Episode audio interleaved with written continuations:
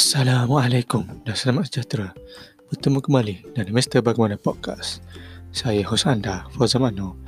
Pada episod kali ini, saya akan bacakan sebuah hadis iaitu digalakkan membaca Al-Quran secara beramai-ramai. Bismillahirrahmanirrahim.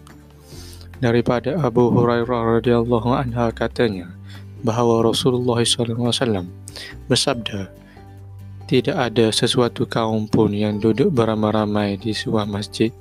Kemudian mereka beramai-ramai membaca Al-Quran secara bertadarus di kalangan mereka yakni bergilir-gilir membaca Al-Quran. Nescaya mereka akan mendapat ketenangan dan mereka juga akan dilimpahi rahmat Allah dan juga dikelilingi oleh para malaikat Allah Subhanahu Wa Taala sentiasa menyebut mereka kepada makhluk-makhluk yang ada di sisinya, iaitu para malaikat. Huraian hadis. Disunatkan duduk beramai-ramai di dalam di dalam masjid, kemudian membaca Al-Quran, mengajar dan belajar.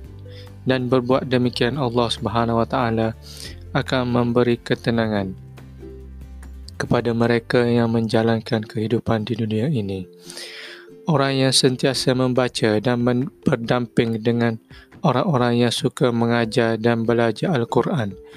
Nescaya didampingi oleh malaikat yang membawa rahmat. Hadis riwayat Muslim. Semoga apa yang dikongsi sebentar tadi bermanfaat untuk kita semua.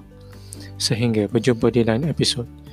Mr. Bagaimana Podcast. Saya hos anda Fazamano Assalamualaikum